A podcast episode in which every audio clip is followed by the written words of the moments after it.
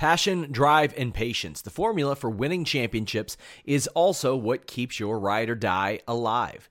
eBay Motors has everything you need to maintain your vehicle and level it up to peak performance. Superchargers, roof racks, exhaust kits, LED headlights, and more.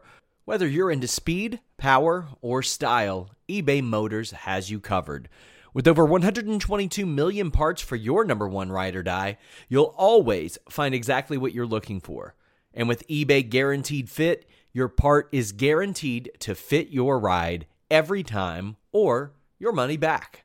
Because with eBay Motors, you're burning rubber, not cash. With all the parts you'll need at the prices you want, it's easy to make your car the MVP and bring home huge wins. Keep your ride or die alive at ebaymotors.com. Eligible items only, exclusions apply. This is the story of the one. As a maintenance engineer, he hears things differently. To the untrained ear, everything on his shop floor might sound fine, but he can hear gears grinding or a belt slipping.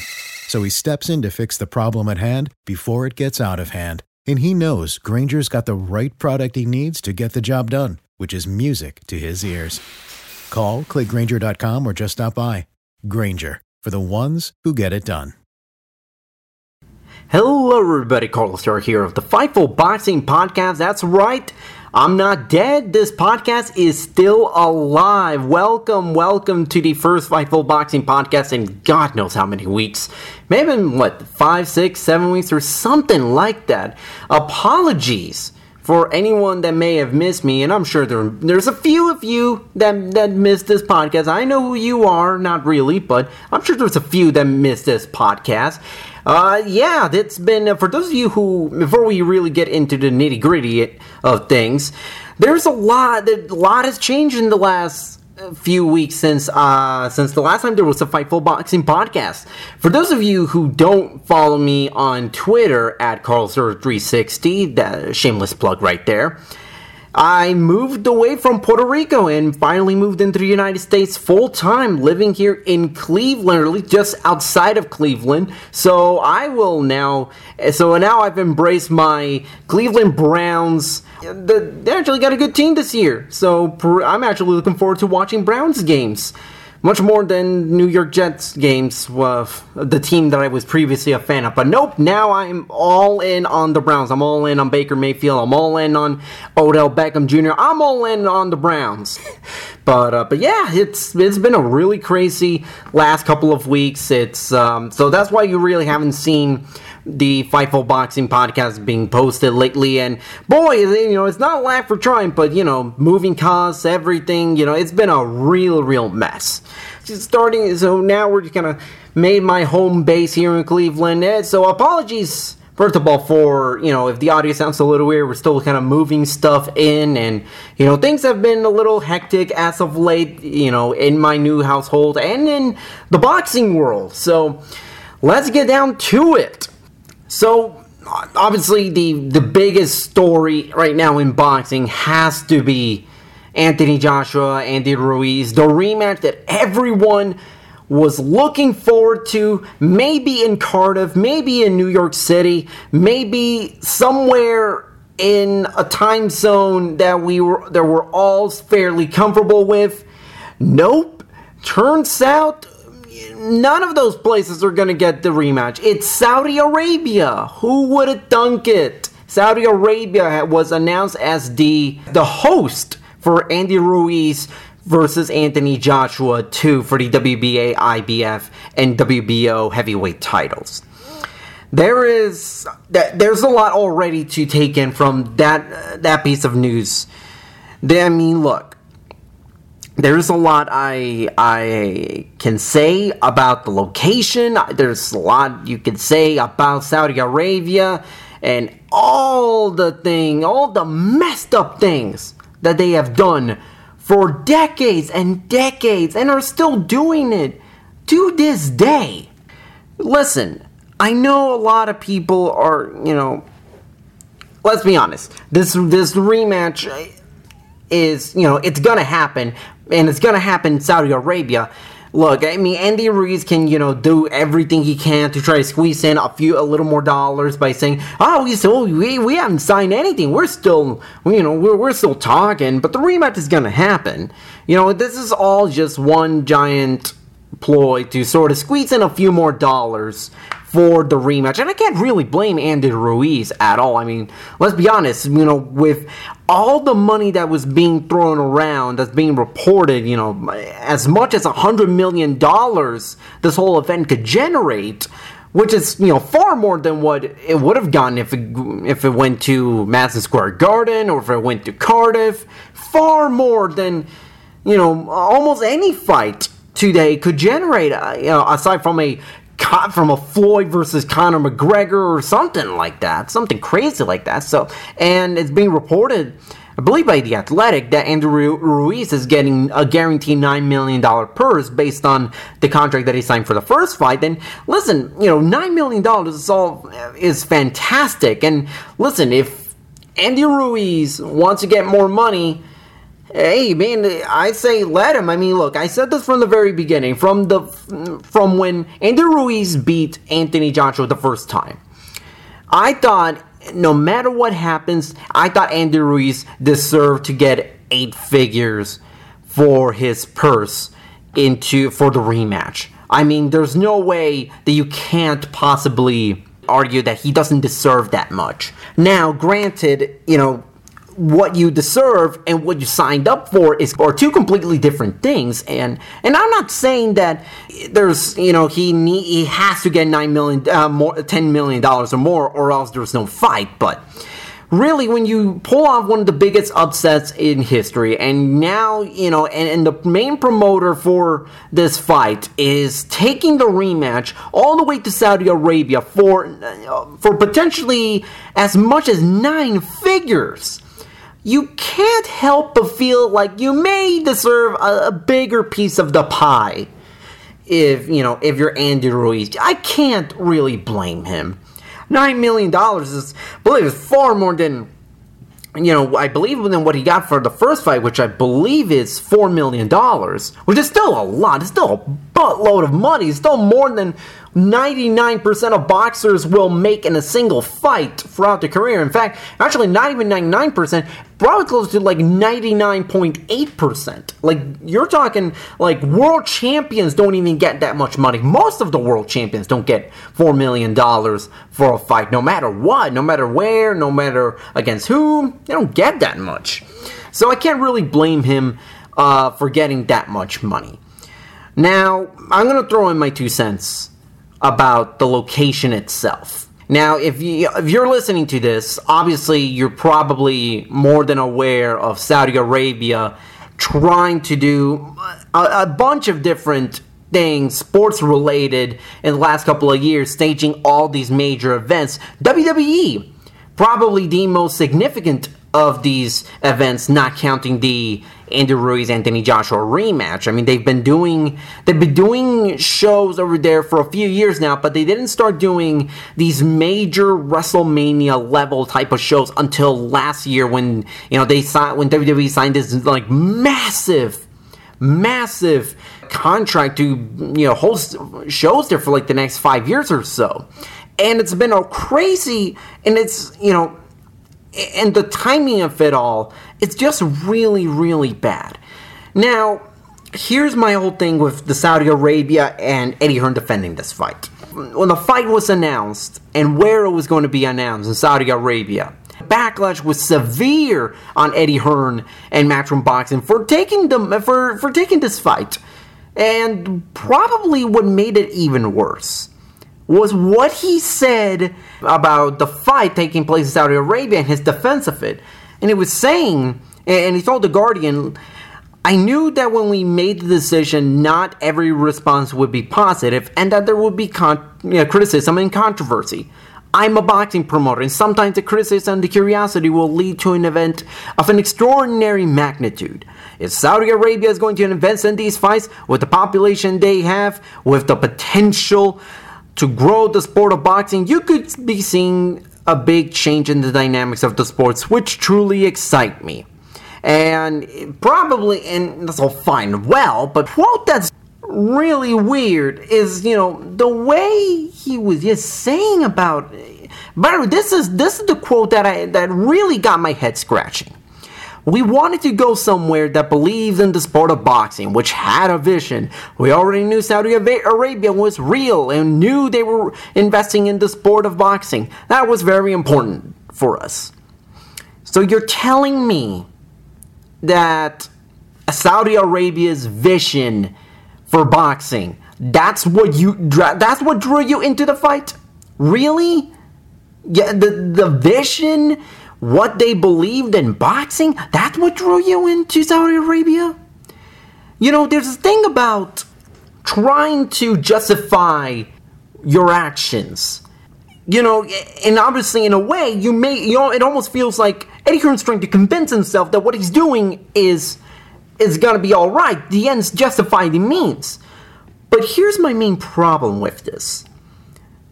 Eddie Hearn says this We want to go somewhere that believed in the sport of boxing, and you chose Saudi Arabia.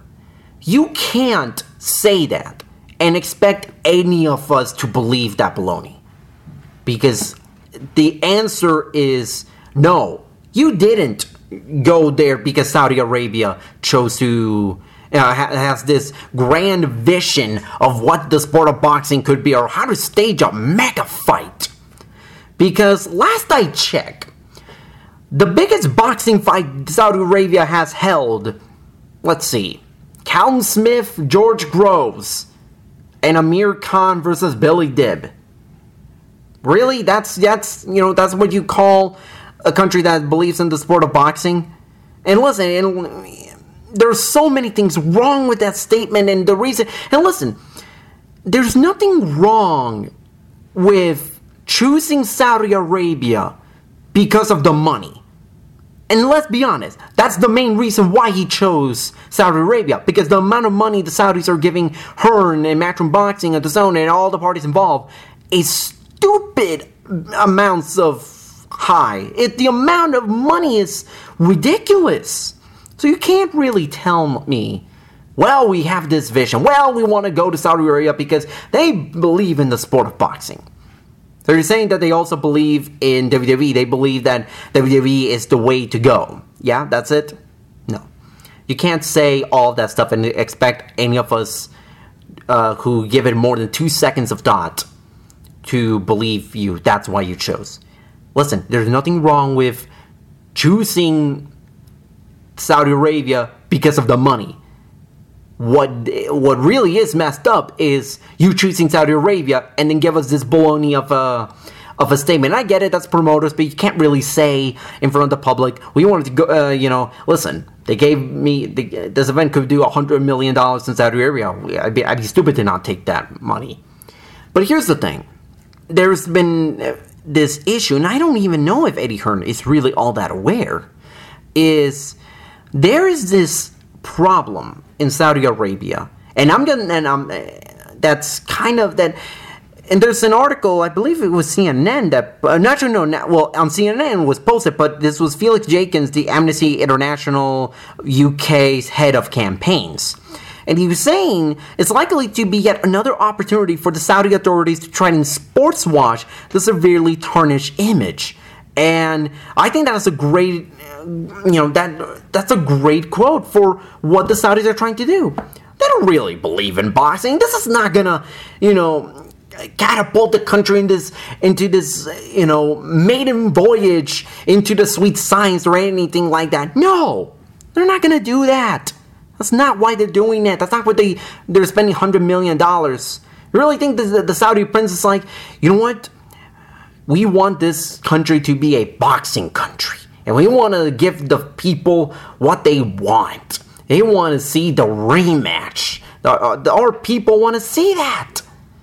First of all, I don't even know if Saudi Arabia had a had any way of watching the first fight. Last I checked, Sky Sports is not in Saudi Arabia. Neither is the Zone.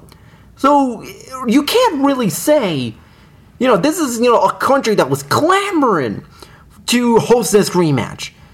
They were not. And and listen, and Saudi Arabia has this horrible history of homophobia. misogyny, human rights violations.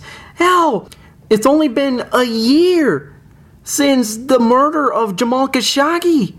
Actually, no, it's not, not even been a year. It's only been, what, 10 months since he was killed in Saudi, uh, by, by Saudis? Look, there's nothing, there's nothing about this that you can say, you can really say from a moral standpoint makes any sense. This doesn't, it doesn't. This is a horrible, you know, when you're hold, when you're holding an event like this, let's be honest, you're doing this for the money, and fine. Don't stand there and say and, believe that there is a grand plan for Saudi Arabia in boxing. There isn't. And the reason why I think I, I, I have these thoughts, it's look at the way, look at the way WWE did that first Saudi Arabia show on the WWE network. Even if you're not a wrestling fan, but if you're generally curious about uh, Saudi Arabia and the way they're using sports to sort of quote unquote sports wash their horrible past, just look at that for look at that deal. Look at how they um, look at how they did the Saudi show. It was disgusting. It was a clean. It was a four five hour propaganda marathon well, you, you just gotta listen to the commentary. I mean, look at look how great Saudi Arabia is. Look at everything that they've done so well. Look at all these pretty buildings. Misogyny, what are you talking about? Look at our prince. Look how great he is. He's so progressive. Homophobia? No, no, no, no. There's nothing wrong. There's nothing wrong with this place. Everything's so fine. Look, women can drive because apparently this is the 1930s. No, no, don't say, don't think that the, listen, don't think that this rematch being uh, taking place in Saudi Arabia is done with the intentions of building a sport there, because there isn't. It's not why. It's not why Saudi Arabia wanted to lure Amir Khan to a fight earlier this year. It's not why they chose to get the World Boxing Super Series Super Middleweight Finals last year into Saudi Arabia. It's not why they were getting, you know, major soccer matches, a Formula a Formula 1 race, uh, you know, all these different major events involving sports that Saudi Arabia is not really known for. So really let's let's look at this. Eddie Hearn you did this for the money. And as a promoter, there's nothing wrong about that. But you can't really say, also put out the controversy, you know, equals cash and attention because here's the problem. Here's the problem that I don't think the zone and Eddie Hearn really understood, has understood so far. It's that the zone is severely lacking in the marketing department and the exposure because they are an online streaming service. And you look at the the subscription numbers from back in May when they were talking about the the Canelo Alvarez Danny Jacobs fight that around 600,000 people in the US watched it. Now 600,000 people that's that's a decent number in the US for a streaming service that was launched less than a year ago with boxing as niche as it is in the United States as its main driving point. 600,000 in less than a year, that's, that's actually not bad. That's actually pretty good. However, when you put in the, when you add in the context of the hundreds and hundreds of millions of dollars that the zone is spending yearly, 600,000 subscribers is not going to cut it. It just isn't. And the zone had this had they had the perfect opportunity to use the second half of 2019 and really rev up the subscription base. They had Canelo Triple G3, wasn't able to do it. They had Anthony Joshua, Andy Ruiz, perfect for prime time, perfect for the end of the year because Deontay Wilder and Tyson Fury are not going to fight until 2020 at the earliest. You had everything there. But now you're going to a place where over here in the US, the the fight time is gonna be like early afternoon. You can't expect for an early afternoon start and get massive subscriptions, especially at the heart of college football season when you we are in the right December 7th is in the middle of conference championships. You can't really expect to say that you're going to get hundreds and hundreds of thousands of subscribers because you're putting into Saudi Arabia and now you have the curiosity factor into everything going on. That's not that's not how it works. That's not how it works. It's been proven time and time again. When you stage fights in the UK, viewership in the US is not as high if uh, versus holding fights prime time in the United States. It's been proven millions of times. It's uh, I'm pretty sure it's like 100 out of 100. You know, aside from like a Joshua Klitschko which did really, really good numbers. And even then, it wasn't like, you know, broke network highs for that year, for 2017, for Showtime and HBO. But you can't, you know, you're dealing with, you know, a, a country that will not let, that will not have barely any U.S. media presence. It won't. You're barely going to have any U.S. media presence. So you're already losing out on potential marketing, potential free marketing from the media alone because they're not going to cover the fight in Saudi Arabia. They're not going to travel. They're not going to make the trip. If it was in New York, you would have everyone trying to get a piece of the coverage. But now you have in Saudi Arabia, that coverage is limited. It's limited. And now you're putting this fight, what, 3, 4, 5 p.m. in the US? Versus 9, 10, 11 if it was held in New York, which I think that should have been where the rematch should have taken place. I believe it should have been at Madison Square Garden. There's no reason why you couldn't held it there. Every, you had everything. Literally, it was the rematch and the setting and the timing was you know, was handed to them on a silver platter and they poo poo it because they gotta follow the money. They gotta get those hundred million dollars from the Saudis. Again, hey, that's fine by me. If you want to do if you want to do it for the money, go ahead, fine. Part of your job as a promoter is to make sure you get the biggest events that can generate the biggest revenue. You want to do that? That's fine. Just don't pretend that you're doing it for any other reason that isn't the money. Because when you look at the history of Saudi Arabia with sports and the way they use sports to drive this big propaganda plan in terms of getting, in terms of making Saudi Arabia look more progressive to the Western world than what it actually is? No, you, that's that's not gonna fly by a lot of people. Everyone, a lot of people in sports already know how bad, already know what the deal is with Saudi Arabia, and Eddie Hearn that he just had to follow the money. Fine, you want to follow the money? That's fine by me, but don't go out and tell me that you're doing this for any other reason that isn't the money.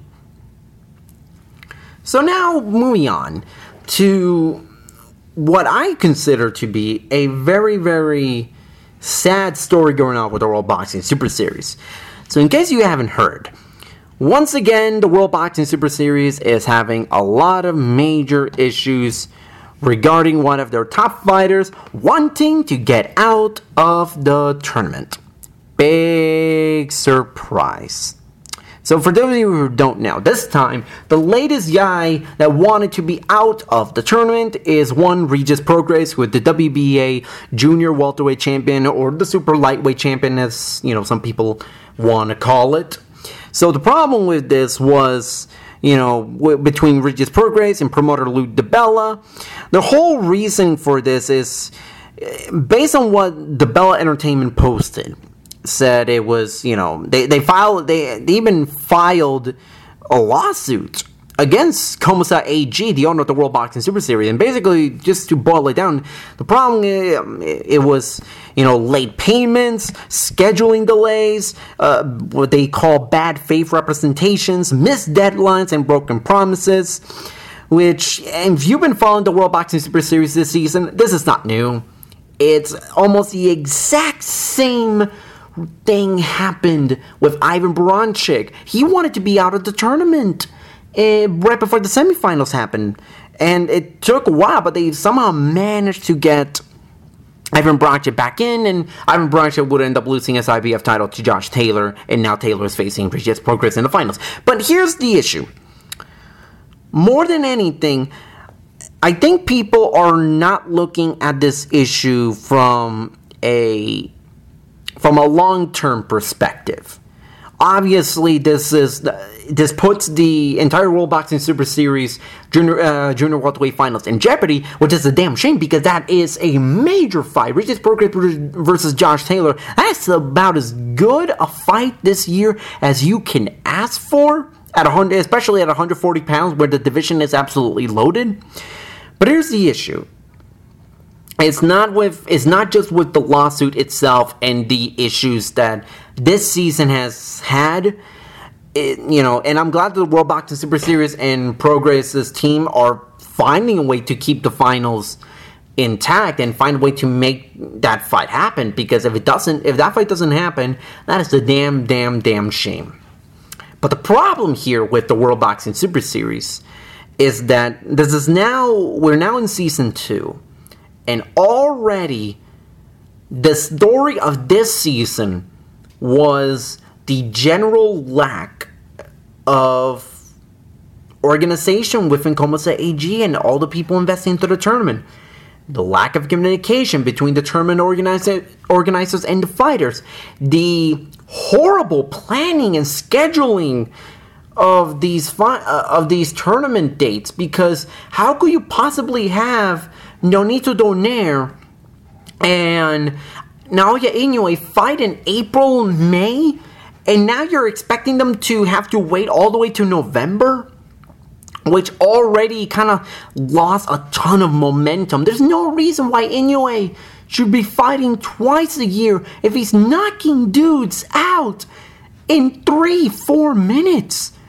And Nonito Donaire is not like he's hurt or anything. He's been cruising for this tournament as well, albeit under very different circumstances. But he's been cruising for this tournament nonetheless. There's no reason why they have to wait five, six months just to be able to have their championship fight. No reason why they've been able to do that. And that's been the problem with this season. Last season, the first season, was the general lack of any American exposure in terms of fighters and in terms of putting the fights in the US and also getting a stable US broadcaster to host the fight. They've been putting the in the first season for those who don't know, the first season um, they didn't really have an American broadcaster. The zone wasn't you know a thing when the first season happened and now and they had to rely either on YouTube or on these like weird channels that like I think it was only exclusive to Direct TV if I remember correctly or Dish Network I don't remember. It was like a weird channel that was only exclusive to one um, cable provider or satellite cable provider that would that like severely further and severely limited the the exposure of the World Boxing Super Series in the United States, and also they they even had it on their some tournament fights on their website, which.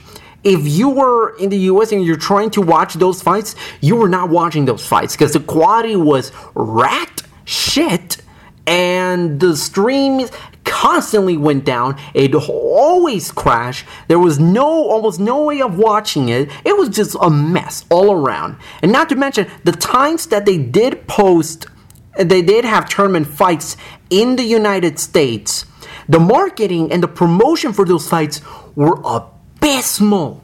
I know because I covered one of those fights in the US. I was at the New um, Newark, New Jersey event where the tournament fight was a cruiserweight quarterfinal matchup between Murat Gassiev and Krzysztof Glowacki. Uh, no, no, no, it wasn't Glowacki. Uh, wasn't Glowacki. It was Krzysztof Wlodarczyk. I, I forgot which Polish fighter, which Polish cruiserweight was in that fight. But regardless, it, it took place in Newark, New Jersey, and it, was at the Prudential Center, and they cut off half of the entire arena just for that, for one half of the arena for people to come and see the fight. So you already you weren't having a full house. You weren't even having a half full house. You had like I think what maybe 70%, 70, 80% of the people, and I think I'm being generous with that number, but that's what I remember 70, 80% of people from for one half of the arena were at that fight. So already the, the attendance was terrible. It was terrible. And, and don't get me wrong, I, I don't hate the World Boxing Super Series as a concept. I love it. I love tournaments. I, am a huge fan of tournaments, and I love that they've been able to get a lot of divisions top fighters in, to compete into these tournaments. But there was, but the execution could not be any worse. And, and kind of going back into the um, into the whole season one U.S. marketing uh, snafu was, you know, I was there in, uh, throughout the whole build up of the Newark, New Jersey card, and there was also a card in San Antonio, and our social media guy, Fightful social media guru, Kyler James, who lives in San Antonio. I asked him, has there been any promotion for that fight? And he was when you need mealtime inspiration, it's worth shopping Kroger, where you'll find over 30,000 mouthwatering choices that excite your inner foodie. And no matter what tasty choice you make, you'll enjoy our everyday low prices, plus extra ways to save, like digital coupons worth over $600 each week. You can also save up to $1 off per gallon at the pump with fuel points. More savings and more inspiring flavors make shopping Kroger worth it every time. Kroger, fresh for everyone. Fuel restrictions apply. When you need mealtime inspiration, it's worth shopping Kroger, where you'll find over 30,000 mouthwatering choices that excite your inner foodie. And no matter what tasty choice you make, you'll enjoy our everyday low prices, plus extra ways to save, like digital coupons worth over $600 each week. You can also save up to $1 off per gallon at the pump with fuel points. More savings and more inspiring flavors make shopping Kroger worth it every time. Kroger, fresh for everyone. Fuel restrictions apply. Like, what? No, I didn't even know that the fight was even around. I heard, I've seen nothing about any promoting about this fight. So already, this is already a humongous mess, and I'm just looking at myself it's like, how, how are you not capitalizing on this? And you know, the the, the also it doesn't hurt. It doesn't help the fact that the the tournaments that you had in the first season were very European heavy. It was like very European heavy. with super middleweight and cruiserweight, which historically are not divisions that American boxing fans uh, are known for watching because the, because those divisions are not very plentiful in terms of having fighters compete in those weights in the United States. That's you know that's always that's always been a European uh, division. So that was a problem with the first season, and this season is you know all the miscommunication, all the missed deadlines, all the bad you know financial management, all of that. And when you're looking at this, and you're looking at this season, and and the World Boxing Super Series, I think their public is saying, yeah, we're gonna have a season three. Yeah, we'll have one. We'll have one. Don't worry about it. We'll have a season three. The problem here is how are you going to convince any top fighter to actually go ahead and commit to this tournament? Because from the looks of it, not everyone organizing the tournament is on board or fully committed to hosting the or to spending 10, 12, 14, 16 months just solely on this tournament as a proven fact, that's you know not everyone is on board with organizing this, and the commitment level is bad. It's horrible. It's you know it's it's been a complete mess, and now you're telling me that there's going to be a that you know if you're going if there's going to be a season three, how are you how are you going to convince everyone, or or at least two three divisions worth of top fighters? That there's going to be no issues with this upcoming season. How are you going to convince them? because from the get-go, Jose Ramirez, who is the WBC Junior Welterweight Champion, he I'm pretty sure he had a ticket to go into the World Boxing Super Series, and he said, "Nah, fam, why, why would I want to do that? That makes no sense. Why would I want to commit this myself when I'm already making plenty of money fighting here on ESPN, and my exposure is so much greater in the United States than I would fighting in the World Boxing Super Series on DAZN." here's the issue, and, and, you know, and I think that's the main problem with the World Boxing Super Series moving forward is finding enough top fighters to commit to this tournament because every day that every day that passes, uh, Jose Ramirez and his team look smarter and smarter for not having to deal with the mess, uh, to not, uh, with dealing with Comosa AG and the Sauerland brothers and all that, and all the issues that come with fighting the World Boxing Super Series. Well, I mean, listen, there's no reason why these tournament fights are taking place in the fall and winter. There's no reason. They should have been done late summer, early fall at the latest. And it's a damn shame that we are now in this state of the World Boxing Super Series where the concept is great, it's a fantastic idea, the execution could not be done worse. And if it's and if this is what we're gonna have to see in the World Boxing Super Series, I think it's better to just abandon it when the season's done because you're not gonna get enough fighters. You're not gonna convince enough fighters that there's go that the next season's gonna go off scotch free. There's not because there's always so many factors outside of a fighter's control that could jeopardize the World Boxing Super Series. At the start of the year, or late last year, it was the financials that almost derailed the entire tournament altogether. Then came the Ivan Baranchyk deal, and now comes this Regis Prograis problem. You can't really tell me that the World Boxing Super Series has done significantly more good than bad this season because right now Naoya Inoue and Nonito Donaire should be fighting, should have fought already. There's no reason why they couldn't have had their fight done by this point or even within the next few weeks instead of having to wait all the way to November. There's no reason why they should why people should have to wait this long. This is not there's no reason why it should be like that. And I think the World Boxing Super Series is better off not having a third season if it means having to go through the same same problem over and over again and fighters generally being unhappy. And by the way, I gotta say, this whole Regis Prograis thing, this is not a new thing. I remember I was talking, I spoke to Regis before the semifinals even occurred when he fought Kirill Relikh. And he was and he was saying he was frustrated with the with the way the World Boxing Super Series had been handling the fights in the last couple of months and all the financial issues. His team wanted out of the tournament. Ivan Baranchyk wasn't the only one. Prograis also wanted. Uh, Prograis teams outside uh, also wanted out of the tournament. It took Prograis having to convince his team to let him stay because of a promise of fighting for a world title, which was going to be against Kirill Relikh. He did eventually win the world title, but you know, the it almost seemed like the headache is not worth everything that's eh, you know everything that he's doing that he's accomplished throughout this tournament. And I'm not saying he shouldn't have entered this tournament to begin with because we're getting a fantastic finals with between Prograis and Taylor. I'm just saying, do you really expect um, big name fighters to sign on for season three? I don't. I don't expect maybe one or two. But aside from that, you're not going to get three, four world champions on board next season for any weight class. You're not. And if you're able to somehow do it, I'll be the first to say I was wrong and that hell has frozen over.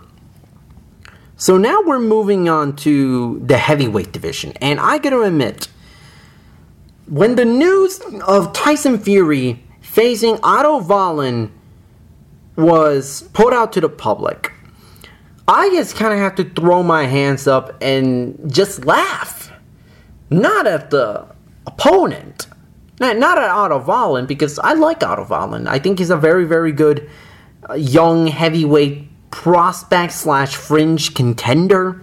But, you know, this is this whole building up Tyson Fury in the US, and, you know, it just feels weird and it's kind of hilarious to, to a certain point because you're telling me that you're going to get Tyson Fury, the number one, you know, one of the top heavyweights in the world, arguably the best heavyweight in the world. And in my opinion, I think he is the best heavyweight in the world because I thought he beat Deontay Wilder in the first fight, barely, but I thought he beat Deontay Wilder.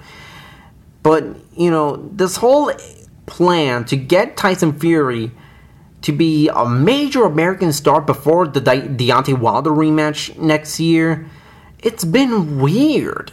Like it's and it's almost funny to a point because you're telling me that the best way to put Tyson Fury in a position to really be this like pay-per-view star and become this huge huge, you know, fighter that the fans are, and the United States are gonna come in in droves to pay and watch their fight.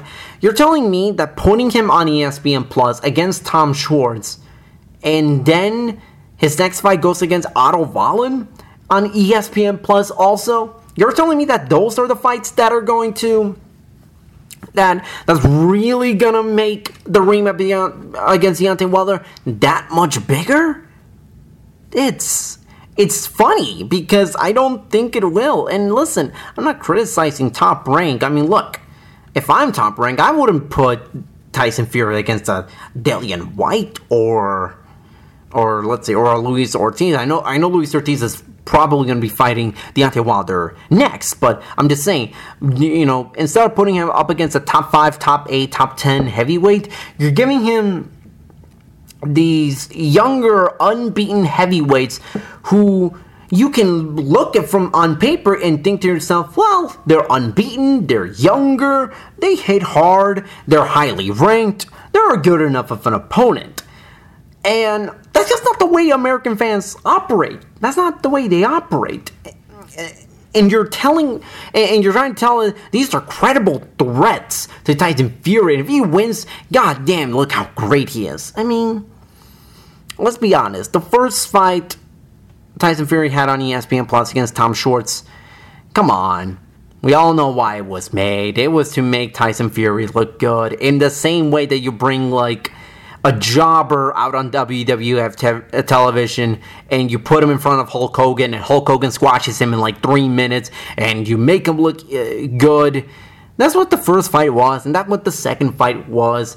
And it's really funny how they they they publicly publicly kept saying how much better you know the opponent's gonna be different for Tyson Fury in the second go around with ESPN. It's gonna you know they, they were they're targeting a a, a top ranked heavy American heavyweight, and you're and then you go Trevor Bryan, Charles Martin, Jarrell Miller, and then no you go from beating an undefeated, highly ranked, younger European heavyweight to wanting to get Charles Martin, Trevor Bryan, and Jarrell Miller, then getting none of those fights, to fighting another young, undefeated, highly ranked European heavyweight, and Otto Wallin. And I'm just thinking, like, you know, I I'm, I'm I don't know if this if I'm really gonna take this fight more serious than the Tom Schwarz fight because I don't, and I'm not disparaging Otto Wallin himself. I like Otto Wallin. I've, I've said it on social media in the past. I'm pretty sure I may have said it once or twice uh, on the podcast. I like Otto Wallin. I think he's a solid young heavyweight prospect. And I'm really glad he's getting this type of fight against Tyson Fury because his, you know, the last six, seven months have been a complete disaster for for for Otto. And it's not his fault. It's not his fault, nor his promoter Dimitri Salita. It's not because His American debut was took place in April, and he fought this guy Nick Kisner, and there was an accidental clash of heads, and lo and behold, there were you know after one round Kisner said no Mas I can't I can't I can't. I got, I got a big boo boo on my on my head. I can't fight. And so the fight was declared no contest even though everyone who saw that fight knew it was complete BS that Nick Kisner would actually go out and say eh, say that he, he's not good to fight anymore. It's hilarious and pretty and pretty BS that we had to deal with that his American debut ended the way it did. Then he was supposed to fight BJ Flores a few weeks back and uh, on Showtime, mind you, and he, a lot of people were actually starting to get pretty excited. They wanted to see to get their first real taste of Otto Wallin. And then hours before the fight happened, hours before the broadcast on Showtime started, you know, the Washington Commission or whatever they're called over there in the state of Washington, they said, yeah, BJ Flores is medically clear. He's not fighting tonight. And it just, eh, and it was just complete disaster. And I just, and I was so mad because I wanted to see Otto Wallin actually fight. And he hasn't had a, like a proper fight this year. And now he's going all the way to Tyson Fury? I don't know. I don't know if I if, if you know if I'm fully on board. Listen, Otto's gonna get a, gonna get paid real good for this fight, and I'm really happy for him. I just hope that Tyson Fury, uh, that you know Tyson Fury's, you know, doesn't take him out in two rounds like he did with Tom Schwarz, because I think this, I think this was gonna be a little more competitive than Tom Schwarz' fight, and by a little more competitive, I mean this fight's not gonna be five minutes or less. At least I hope so. I think Fury's gonna win. I just don't think he's going to demolish him in two rounds. I think Otto's just a, a tad better than Tom Schwarz.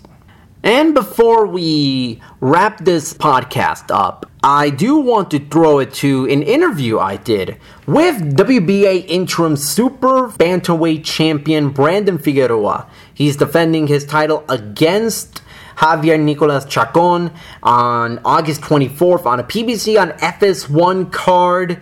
It's, you know, he's a very talented young prospect. Actually, no, I shouldn't even call him a prospect anymore. I think he's a contender, which is incredible to say at only 22 years old. But yeah, I think he is a contender at 122 pounds. And he's really becoming this, you know, this new star in a loaded super bantamweight division that has Rey Vargas, Danny Roman, TJ Doheny, Emmanuel Navarrete, uh, you know, the, the list goes on and on. Guillermo Rigondeaux, Azat Hovhannisyan. I'm sure missing a few other names, but that shows how deep this division is. And he's someone that within a year or so, he could potentially make some noise at 122 pounds. And I'm so grateful for Brandon to take a few minutes from his schedule to talk to me regarding his fight, his upbringing, growing up with, you know, with his father, who's also his trainer, and his brother, former world champion Omar Figueroa, the sparring sessions that they've had, and, you know, and just his goal for next year, potentially facing a guy like Danny Roman or any of these other top super bantamweights. So, without further ado, here's my interview with WBA interim super bantamweight champion Brandon Figueroa.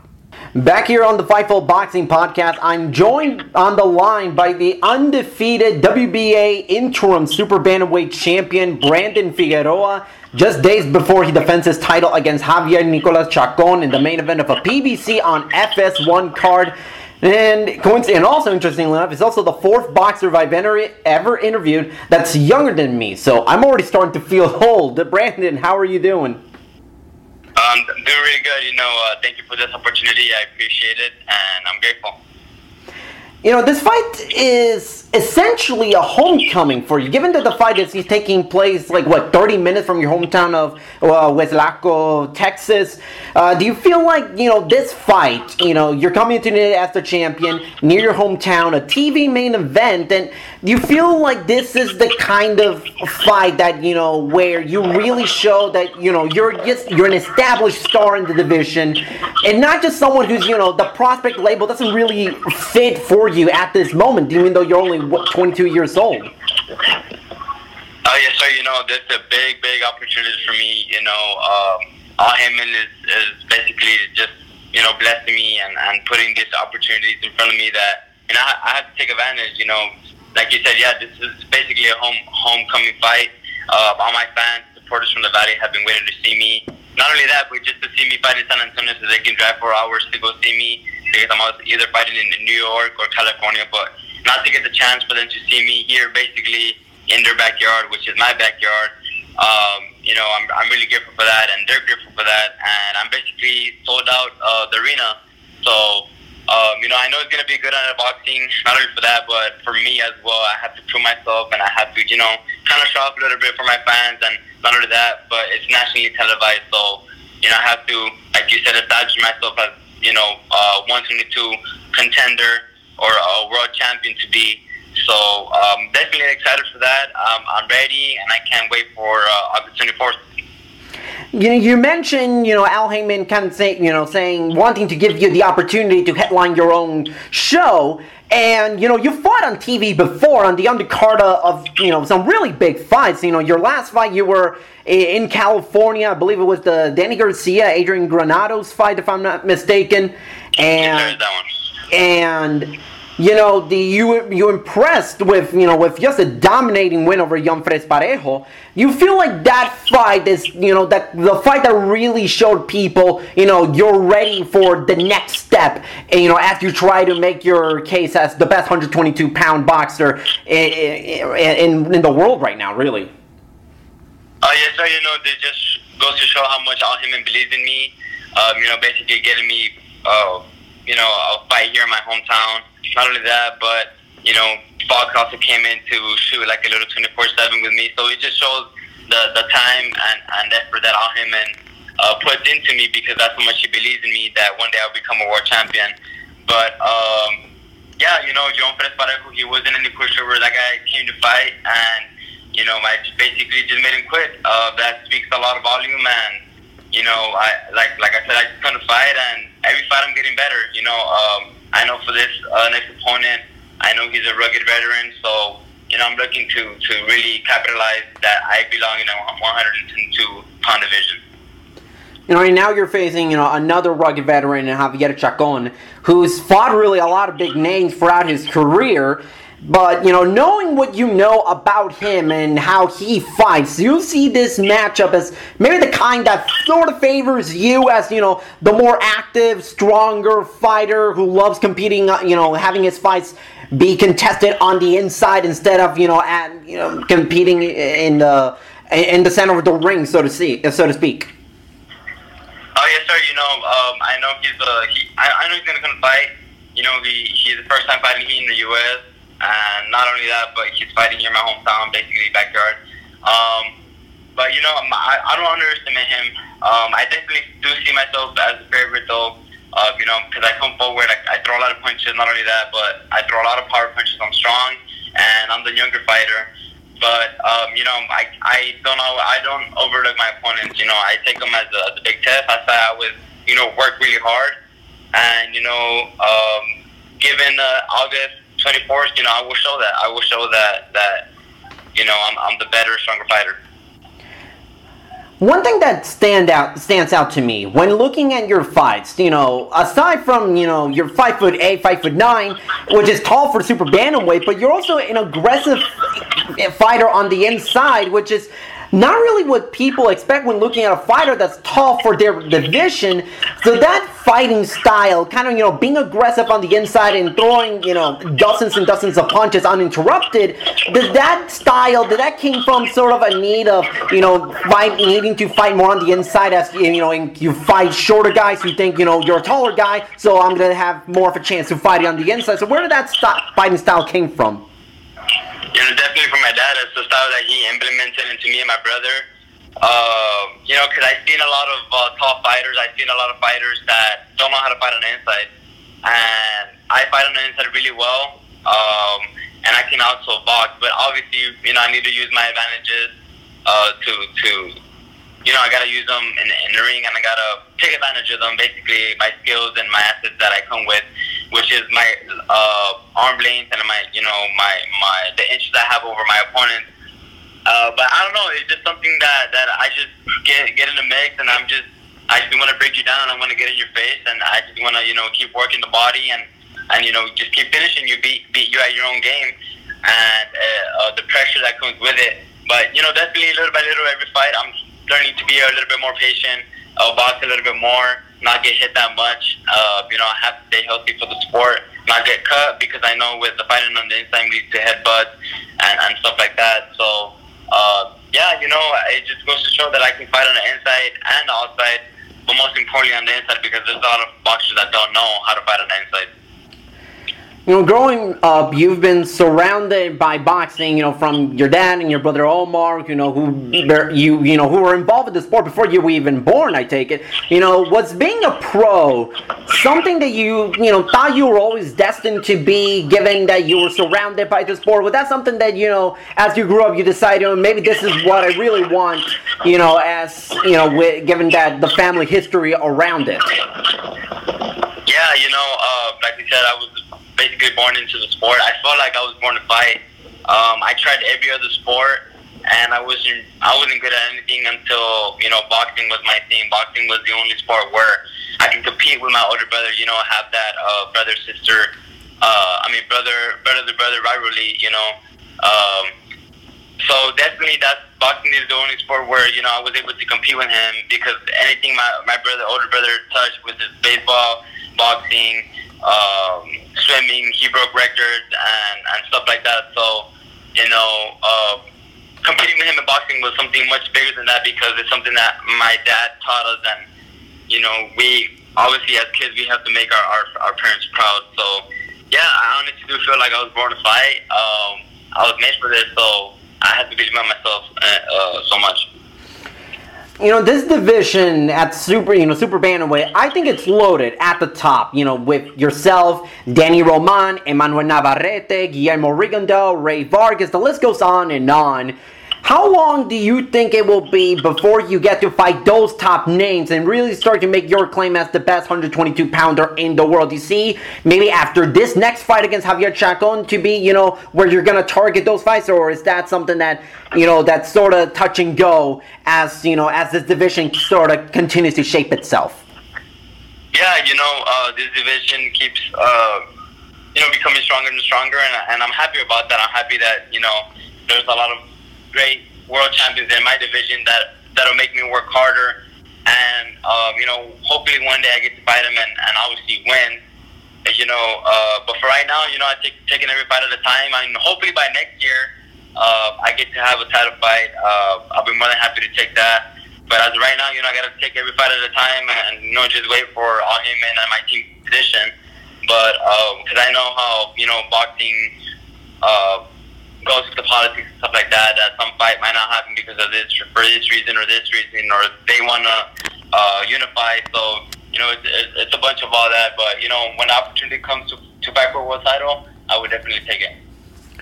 You know, speaking of Danny Roman, who holds the full WBA title, while you hold the interim title. I mean, he's defending his WBA and IBF titles against Murodjon Akhmadaliev at MSG next month. Um, how do you see that fight playing out? And do you personally have a favorite as to who comes out on top?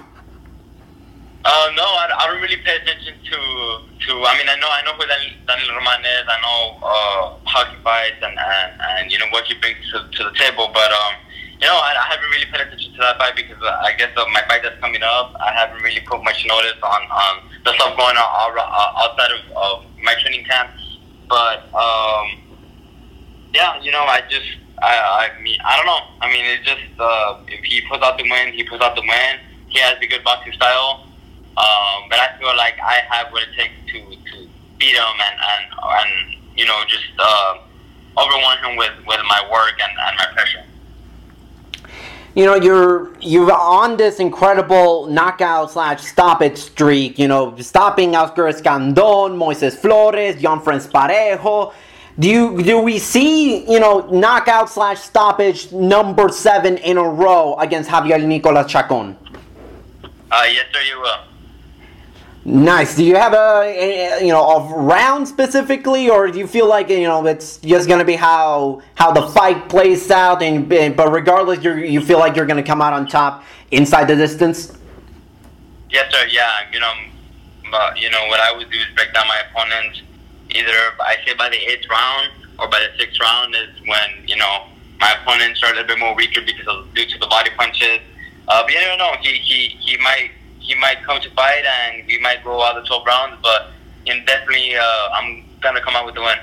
Brandon, best of luck on August 24 when you take on Javier Nicolas Chacon in the main event of a PBC on FS1 card. Again, thank you so much. Best of luck in your career moving forward and hope you get those big fights against the top 122 pounders hopefully next year.